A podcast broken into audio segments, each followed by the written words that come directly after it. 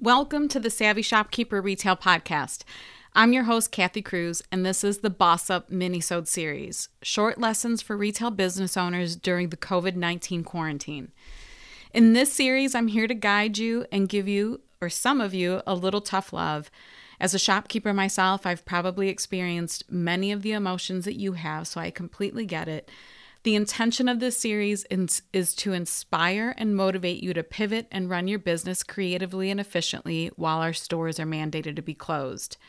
And most of us are under stay at home orders. So, this is episode three, and the topic is stop getting sucked into the negativity on social media. I want to first say that this also applies to me. So if this one stings a little bit, I completely get it. I am not being a hypocrite here. I am admitting that it is happening to me too. So I'm going to call it out and hopefully this helps you. So I am seeing, you know, the negativity around the government loans and I completely get it. It can be frustrating, frustrating more for some than others. I'm seeing negativity around the volume of support that restaurants are getting versus some of our retail businesses. I'm seeing negativity around COVID in general and the safety and masks. And what I want to say is, if it's starting to drain you, if normally you're an optimistic person or you normally feel pretty good about your business, or even going into closure, you felt like this is something that you can survive and now you're starting to feel differently, get off of social media. Stop scrolling. What I found this past week is, you know, I try to be in tune with what everyone is experiencing, all the shopkeepers in my communities um, the emails that I receive. I really want to stay on top of what's going on. And in order for me to do that, I have to consume a lot of social media and a lot of news.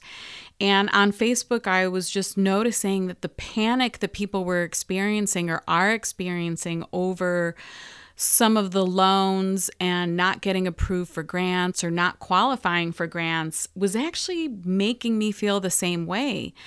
But when I went into this mandated closure from my own store, the store I own with my sister, I actually felt like we're going to be okay. We have an emergency fund.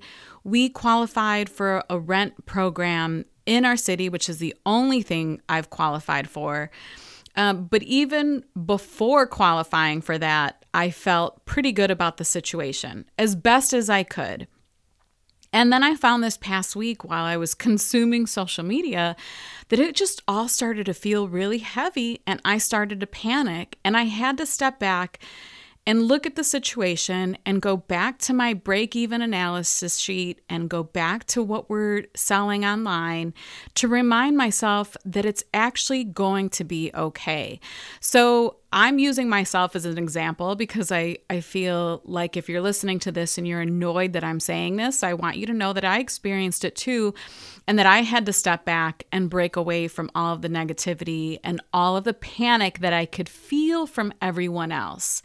So make sure that if this is what you're experiencing and initially you felt like things would be okay, to take a step back, stop consuming social media, remind yourself of where you stand in your business, or choose to pivot and get really creative.